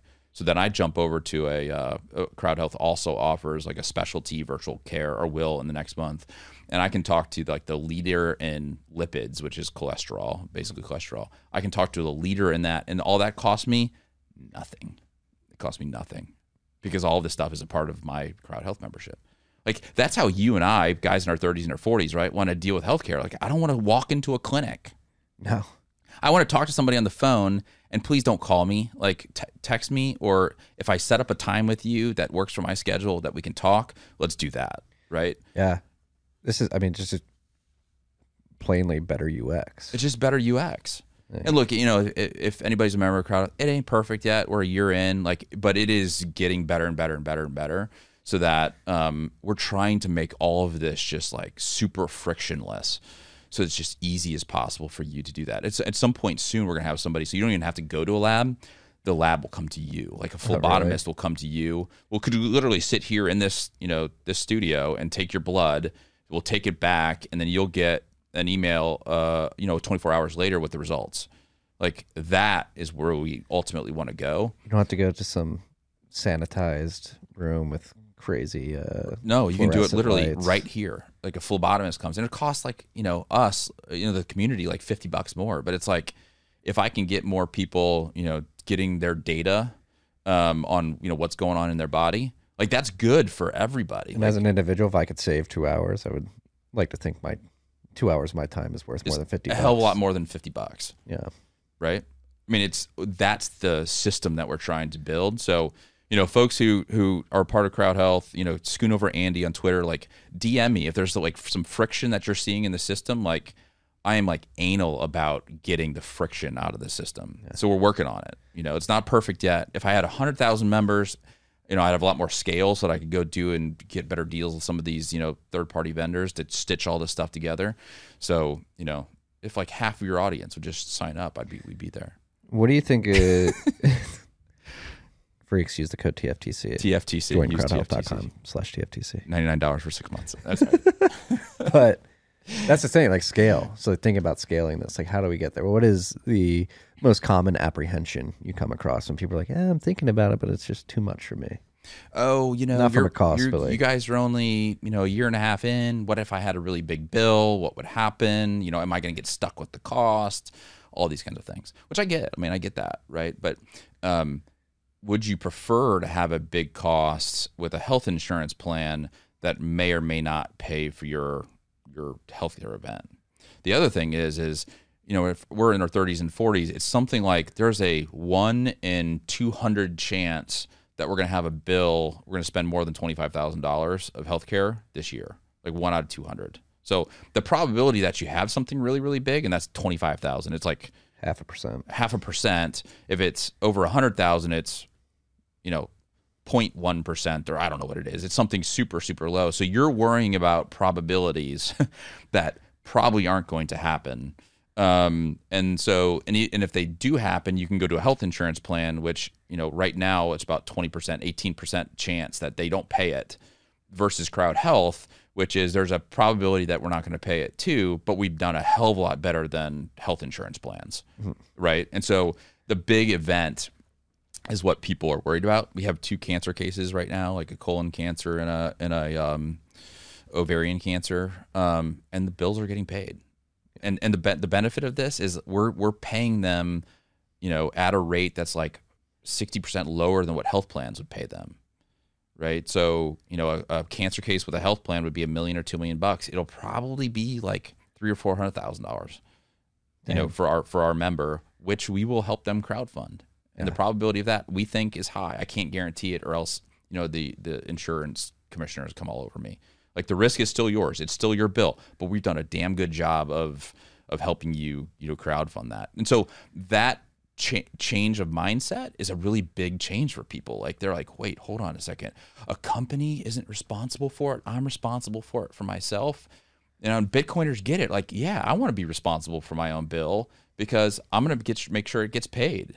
You Yeah. know, and Well, so And I'm going to make sure I'm getting the best deal. and I'm making going to make sure I get the best deal. That was the one thing that blew my mind about the first time we sat down is that when you go into the hospital or the doctors and you sign these release forms, there's like part of it where it's like you're not allowed to negotiate prices. Like I've always just unknowingly signed away the rights to not negotiate, and I didn't even know that was possible. Like it's insane yeah, that I would argue 99% of people don't, probably even more, yeah. don't realize that these things can be negotiated. It- all of them can be negotiated.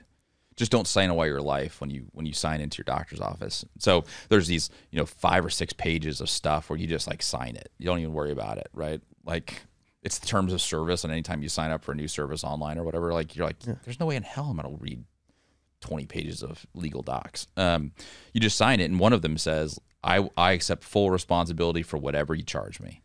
That's what one of those those pieces of paper says. And so you need to strike through it and say, you know, I'll pay reasonable costs. And that then gives you the ability to do that. And if it's electronic, then ask for the electronic, the non electronic version. If they don't do it and you can still sign it, then you can go to court and we'll help you do this and say, they, they made me sign under duress. Like they wouldn't give me any opportunity to, to, to negotiate with them. So, and, and, and it works. So we will stand up for you if the system tries to, to take you. Um, and the other thing too is, I saw a stat the other day: eighty percent of healthcare bills are wrong. what do you mean? How? Like if you get a if you get a bill from the from the ER, eighty percent of those bills have an error in them. I talked to a person, uh, a friend of mine from from business school, and she said she had a uh, a midwife, uh, you know, help them give birth to their uh, oldest daughter, and when she went back to to look at the bills, it was all billed as a doctor, not a midwife, and so that's like three x. they billed the insurance plan three x versus what the actual service was. And is this just the hospital or the doctor banking on people not looking into it? they're banking on people not looking so they upcode all these things so you go into the ER and they will make an assessment of you and they assign a level of emergency basically a level of acuity and so that what they will do is they will upcode it so that they get more money um, From the than- insurance. from the insurance companies I mean, it's a total scam. And all those, by the way, when you're part of Crowd Health, like this is one of the services we provide. If you go to the ER, you upload all of those bills. We'll take a look at them. We'll take a look at all the CPT codes, which is the codes that, that the hospitals use to bill. We'll make sure they're right, you know, and we'll we'll do all that for you. So most of the time, we'll be able to go back to the hospitals like, what the hell is a CPT code? You know, um, I, I went back and actually looked at my bill for my daughter who had this ear infection, um, tubes in her ears. We were literally there for 15 minutes and they charged us for an inpatient procedure. And inpatient procedures mean you stay overnight. We were there for 15 minutes.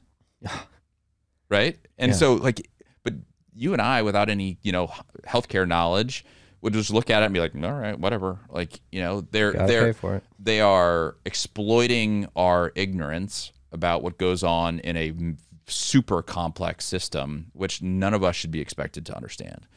So we are your ally to help you get through, you know, look at all those charges and be like, is this even right? You know, Yeah. health plans, oftentimes they just overlook it, you know, because there's a cahoot, there's cahoots between, they're in cahoots, you know, hospital systems and, and, and health insurance plans. Yeah. No, I really like this concept of changing healthcare from business to consumer model. And again, it all comes back like what like we've been discussing this whole time that we've we've been sitting in these chairs. It comes back to personal responsibility. Like again, there's this complacency out there, whether it be taking care of your own health and ensuring that you don't become unhealthy to increase your healthcare costs over over your lifetime, or simply like caring about what you're actually paying for. People again don't want to take the time, and and and in their, I mean, to argue in their favor, like yeah, like reading all these contracts, like again, like you mentioned, it's like a terms of service. Like I'm not going to read this. Like, how can we make it as simple as possible so people understand the trade offs? Yeah. and aren't as ignorant as the hospitals are depending on them to be. Like think about the price inflation just there, just from upcharging. Like It's huge. I mean, the uh, eighty healthcare percent. healthcare eighty percent. I mean, it's it's it's you go go look at it. If you're reading, go look at go, go Google right now. Like, this what is- what percentage of bills, medical bills, are incorrect? I guarantee you, it'll come up from somewhere between seventy five and eighty five percent. This gets back to like this. I mean, there's just some pervasive sickness in our society. Like people, again, ignorant, complacent, whatever you want to say, but they do have this idea that doctors have their best interests at heart, that they're there to help with their health, and that they want to take care of them. People went into this profession because they want to help humanity, and as soon as this administrative, regulatory, business apparatus got thrust on top of it, it completely dehumanizes the end consumer at the end of the day. And Totally. It's just like, how can we get as much money? I don't really. Obviously, I think the individual doctors, a lot of them, many of them, probably most of them, do care about helping people and making sure that people are okay. But then again, the system has been corrupted by this bureaucratic bullshit that's been injected to it. It's Yeah. okay. It's upcharge. That's what I say. It's you know, I think the docs by and far are incredible human beings that truly just want to you know promote humanity and and, and health, right? Um, but they just get bogged down by the system that just wears them out. I mean, you see post pandemic too, right? Like the system just wore them out, and so we have more doctors retiring now than ever ever before, and so there's going to be a, a huge doctor shortage over the next decade because of, of what we're seeing in, in the healthcare system. And the number one reason, if you go and look at surveys, it's health insurance. It's the ad, admin that they have to do. Like, Really? this is crushing them. Yeah. Um, and so look, we relieve, we relieve them of all of that instead of having to, you know, have a huge billing department or they have one or two, sometimes three billers per doctor just to bill. I hand them a, you know, a, a, Visa, you know, debit card that's, you know, a percent and a half or something like that of transaction cost. You know, ultimately it'd be awesome to do it over, you know, Lightning or something where it's like Yeah. pennies. Um, and so we're moving that direction, but it'll take us a little bit. But I mean, there are so many incentive for these doctors to, to love what we, we do, and we're huge supporters of, of the doc. So I don't want this to become any anti doc because they do an awesome job. Ninety nine percent of them. We have some bad actors. It's mostly MBAs, and this is talking from somebody who has an MBA. It's mostly our fault. It's the administrative BS that, that we put through doctor doctors through. the Harvard Business Review class coming in, it's fucking everything up. Ah, yeah, like, oh, the, speaking about implementing Bitcoin into this, right? Like, I mean, that's what one thing I've been pitching to the freaks about crowd health, especially with the Bitcoin community. Yeah. Like, you put a portion into cash and then a portion into Bitcoin, and if you believe that Bitcoin's going to do what it has done historically, you're speculative attacking your future healthcare costs because if you pay right now and you don't spend all the money in your, your health account, uh, and a part of that's in Bitcoin, you pay hundred dollars today worth in Bitcoin. Today's Yeah. hundred dollars could be worth a thousand a year from now. And I think it changes behavior. Yeah. Right. We we we the way that we work is a part like what you said. Part of the money stays in fiat, and then you know seventy five percent goes and and gets converted to Bitcoin. And so we want you to be able to use that fiat for liquidity instead of having to go and sell your Bitcoin. So right, if we have some event, have we say, hey, you have to either sell more Bitcoin or if you have to put more fiat in. And so I, I actually think that creates a really interesting component to this affinity group because they're like, I'm going to act differently, knowing that if I consume healthcare in an unreasonable fashion, then people are going to have to sell their Bitcoin. And none of us Bitcoiners want people to sell Bitcoin, right? And so I'll, I'll give you a real, real lifetime thing for me. Back to my labs, right? There's a lab literally like a half a mile from my from my house. I went and I priced it out for the labs that the doc wanted me to do. It was four hundred thirty-one dollars, right? If I walked in, four hundred thirty-one bucks, and I was like, man, man, I'll just, it's so easy. Like, I'll just go do that. Crowd Health will pay for it, you know. And I was like, you know what? Like, as a good, responsible member of Crowd Health, and by the way, the CEO, I probably should see what the Crowd Health rate is, right? So I go and I I send my lab to Crowd Health, and within literally, I think it was like two hours, they came back and said it'd be forty-four bucks. Ha! So- 10%? So ten percent of what I would have paid if I went to that local lab. And by the way, that health plan we just we priced it out. If the health plan would have done it, it would have been seven hundred and thirty-one dollars. So we got labs. This is a full 10, 10 different labs. You know, metabolic, liver, kidney, lipids, everything. Like everything you'd want. Forty four bucks. and it's like that's just behavior change from from you know me, the CEO, where I, sh- I should have some behavior change, right? But like that's the behavior change that we need to see in in healthcare. And it took me an extra fifteen minutes, right, to do that. And but I saved, but I saved the community. You know, I saved myself. You know, four hundred bucks. Yeah. More, yeah, about four hundred bucks for fifteen minutes. It's that's that's a good uh it's a good return on a time investment right there. And the good thing is, is all I have to do is, you know, I have a care advocate internally at Crowd Health. Like for me, you do too. So your family mm-hmm. has Jasmine. You know, all you have to do is like text Jasmine. Where, where's a great place to get a lab? Yeah. You know, she's like, here it is, and she'll send you a little little voucher on your phone. That all you have to do is show up and go, bing, and they got all the information they need. You walk right in. Yeah. Like that's that easy It's great UX again. right? It's it's we're trying. So it's we're trying to make it super easy to make really good good decisions on your on your healthcare expenses. And I think the Bitcoiners will be incentivized to do that because they don't they don't want people to sell their Bitcoin. No. So that's why we built that affinity group. And and so um, soon Bitcoiners will only be sharing with Bitcoiners. It'll be super super cool. Yeah. If yeah, again, T- like TFTC join crowdhealth.com. Sorry. for six months. Know. but no, it's again, it's such a massive problem, and people again have been set in their ways with healthcare. I mean, that's been one of the biggest memes of the last decade and a half. Is like free healthcare. Is it really free? No, we're paying for it. And so anybody who's getting healthcare through their employer, they're like, oh, my healthcare, my employer's paying for it. I was like, no, dude, you're paying for it. Yeah. You're paying that. Like it, the money that they're spending on healthcare, they're not paying you in salary. You know, so we've actually had people go back to their employer and be like, hey, if I say no, if I decline coverage for health insurance, will you pay me the difference? And we've had people say get money from their employer, be like, sure. You know, because if you're an employer, your employer's probably paying somewhere like five to six thousand dollars, maybe seven, Because depending upon match, where you live. Yeah. for a single and if it's a family it's more like 20 20 21000 so you can go back to them and say hey instead of that you know paying $5000 for my health insurance why don't you give me you know 3000 you know i'm better off you're better off. Um, it's a win-win. And then you can come to, to, to crowd health and it's 175 bucks a month. You're saving a thousand bucks a year and you're you know sharing your your your healthcare expenses with with other bitcoiners. The money is- still yours. Like there's so many benefits of that. Oh and by the way there's no huge deductibles. So with your health plan at the employer you probably have a two three four thousand dollar deductible or higher. If it's healthcare.gov it's like six seven eight ten thousand dollars. Um, so you don't have to deal with that. And so it's just a better deal. So and, and you're not a part of the system anymore. You're not in, in part of the the fiat healthcare system. Yeah, you're opting out.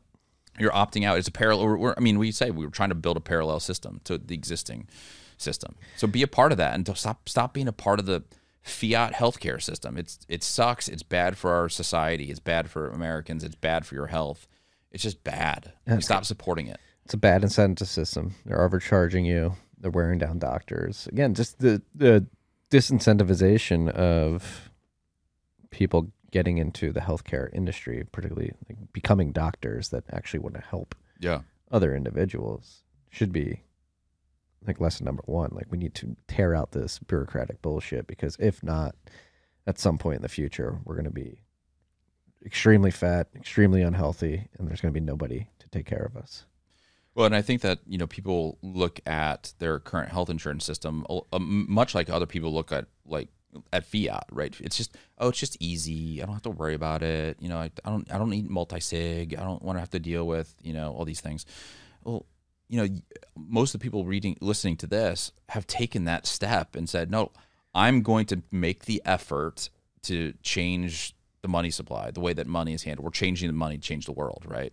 Like take a little bit more effort, you know, to change your healthcare option because I'm you will benefit. You will benefit from this in the long term and society will benefit from this in the long term. I think, right? And I told you before, and I, I say this humbly, like this is not like a get rich thing for Andy. Like I sold my company. I've already sold one company. We're retired. It was a nine digit exit. Like it was, you know, not insignificant. I could spend my time on the golf course or fishing, which are my two favorite things, spend time with my little kids. Like this is a missional thing for me. This is not like try to get rich. It is. I truly believe that like our healthcare system has to change, or our kids, our kids are similar ages, like won't have a system. Like they they will be stuck in a government owned crappy system, right? And that's just not right. Like it's it's it's everybody wants to look like you know these foreign countries who have you know nationalized healthcare. It's like you don't want you don't want you know the healthcare to own your money or to be responsible for your money. You want them to own your health. Like, Yeah.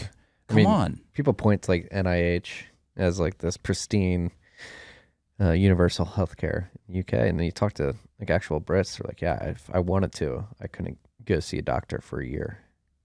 Yeah, you tear your ACL and you're sitting there for six months waiting for an orthopedic surgeon, and by that time, it's you know screwed itself up internally, and you, you they have to tear it apart and start back again. It's like, no, no. Even if it was better, I don't want the government having anything to do with my health care. No, nor do I want my employer to do anything with my healthcare. Like same things. Like the employer should not be in your biz- healthcare business, right? Yeah. Like you should own your healthcare. You know, we have four million people in the United States, according to the Rand Corporation, who are just in their jobs because of healthcare. And if they had some other form, they would do something entrepreneurial. Like so, it's it's called the you know healthcare handcuffs or something like that. You know, it's like yeah, you're I need a plan handcuffed my your family. jobs Yeah, because of healthcare. Like that ain't right. Yeah. That's that's anti-American. So you can tell I get fired up about this. But this is not like, you know, trying to trying to make Andy rich. It truly is like I'm I'm trying to change the way that we do this because I think our country needs this. yeah. And going back to like opportunity costs, like when the state gets into these things, healthcare, and they perturb the free market from actually providing a solution like crowd health, which you guys are finding around roundabout way to bring it to people. Like again, think of the opportunity cost. There's people who would have started jobs or excuse me, companies Yeah. because they weren't worried about like not getting healthcare from the company that they're staying with. Again, if we lower healthcare costs because people are healthier, like what would we be able to spend money on for productive endeavors throughout the economy? It's just mind blowing when you think about like the compounding effects of the perverse incentive system that that Yeah. in healthcare. And again, it touches all this healthcare, it's food, it's money, it's finance, it's, it's there's just the, the incentive systems have been completely borked throughout the economy. It's actually pretty astonishing that we we have a functioning society right now. Um, but it, it does seem like things are getting a bit chaotic and destabilizing uh, in real time. But that's why we need people like you, people like Bitcoiners, people like Slim, like identifying these problems. Like, all right, things seem dire, pretty shitty, but there is a way out.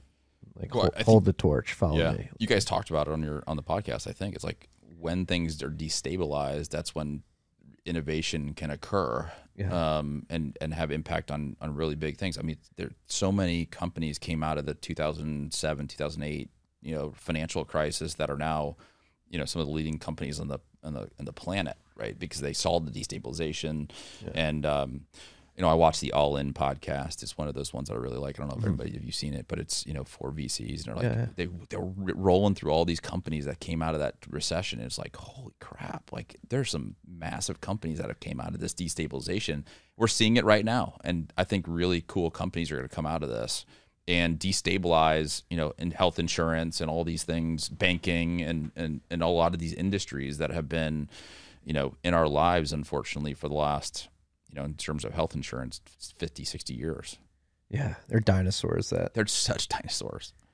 They're such dinosaurs. And again, going back to like the aesthetics of the industry too are just so you go and you sign in with a pen that's chained to a desk with somebody wearing somebody wearing like some very nondescript, like ugly uniform and again, I don't want to denigrate anything, but a lot of times like that's the other thing. Like the people in the healthcare industry, a lot of them, especially the like front desk people and like aren't healthy at all. They're sitting on their asses all day. Like there's no again when you're looking at don't believe your lying eyes. It's like are these people really going to make me more healthy? They're not healthy themselves. Why should I trust them it's a good to question. treat me? Um, And even some of these health insurance plans who are saying they're like technologically advanced, it's it's the same book, it's a different cover. Yeah. It's the same stuff. I mean it's it's it's not it's not good. It's not good. yeah, there's a lot of data involved and so much paperwork. Like why can't I just hey, I broke my leg. One of those technologically advanced companies or insurance companies is the one that I had when my I had my daughter's ear ear infections. um, oh, she had literally had a hole in her ear. She had a hole in her ear, and the and the insurance plan said, nope, Not good. medically un, medically unnecessary. A hole in your ear is not good enough to can, to make it medically necessary. And by the way, we're going to you know code it as inpatient. This is the hospital inpatient. You know, even though you're only there for 15 minutes. Yeah. I mean, it's crazy. What um, what should we leave the freaks with here? You were going into open enrollment. Oh yeah, so, open enrollment. So there's some there, you know, October, November, December are some big months. So most of the people who are listening to this are going to have to make a healthcare decision, whether you know it or not. You're going to have to help make a healthcare decision here in the next few months. You know, and so you're going to have you're either working for a big company and you're going to have to choose. You know, if you want your employer your employer insurance plan or not. Um, I would go to your employer, go to your HR person, be like, hey, if I decline this, can you pay me the difference and see what they say?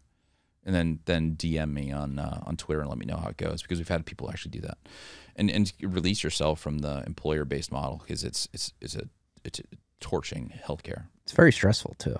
The whole like pick your plan, like you go through it. It's like, what am I getting if I do this? I'm usually just like, all right, yeah. I had a I had a buddy who went to Stanford with me, and he was you know like top of our class. I was bottom of our class, but he was top, and he's like, that's the one place where I feel like I'm an idiot is when I choose health insurance. He's like, I have no idea what all this stuff is. When I was in finance, we'd have like the insurance company come in and like walk us through everything for like hours. It's like, why? Can't and you I- end up you're like co-pays deductibles co-insurance what is all this stuff like there's no clarity on how much you're going to pay and and so you know get release yourself from that and then if if you don't you probably have to go to like healthcare.gov um and that and it, it's just garbage. Yeah. it's it's absolute garbage. And so you know don't do it. Try try us or you know if there's another one out there there's not really a competitor but there's some other stuff out there. Try that. Try something other than insurance because i think you will be uh you know happy with this decision. You know we call ourselves delightfully uninsured because we're actually uninsured. I'm an uninsured you know all the me- members of crowd health are uninsured that's my my goal my big goal for the world is to have an insuranceless society right? Because I, I I do think that we will actually prosper on an insuranceless society where right, we actually have agency over all of our healthcare expenses. yeah, create a better incentive mechanism too. And now I'm incented, right, to to to take care of these things. So um, try Crowd Health, join crowdhealth.com. TFTC is a, is the promo code. Would love to to have you. Um, you know, if you use TFTC, you're automatically in our Bitcoin community, which is a bunch of Bitcoiners who are who are funding each other's healthcare expenses. If you don't want to be a part of that, just reach out to us. I don't know why you wouldn't, but if you just reach out to us and we'll put you into the regular fiat crowd.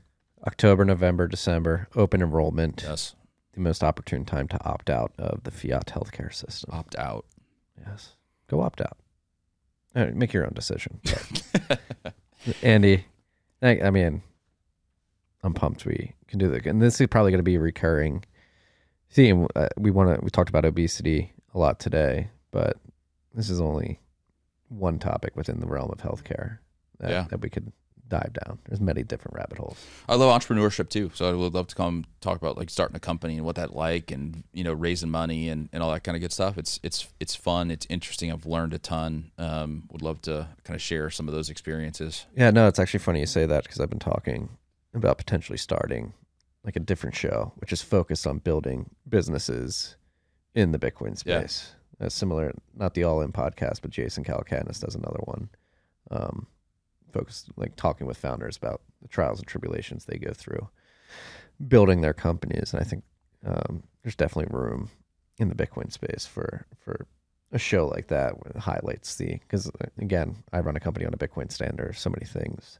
Yeah. um, that go into doing that that are very unique to people running Bitcoin companies. I think more and more people need to talk about the specific entrepreneurship within Bitcoin, um, which you're dealing with as well. Um, It'd be the cool Bitcoin to like see other companies that are actually using Bitcoin to fix different industries, right? Like we're trying to use Bitcoin to fix healthcare. You know, right right now you have a big f- pot of fiat that the health insurance plan holds, right? That's melting. Like eight and a half percent last month, it melted, right? And so we're trying to say, hey, don't get rid of that pot. Have a decentralized you know, your own and hold it in Bitcoin, which over any intermediate period of time is going to be go up. So we're trying to use Bitcoin to fix healthcare. Like, how do we have Bitcoin fix food? How do we have Bitcoin fi- fix all these things that are broken in our society? Man, it'd be super interesting. Yeah, let's do it, right. Andy. Thanks, brother. Appreciate it. Thank you. It's uh, it's always a pleasure. Peace and love, freaks. Ticky!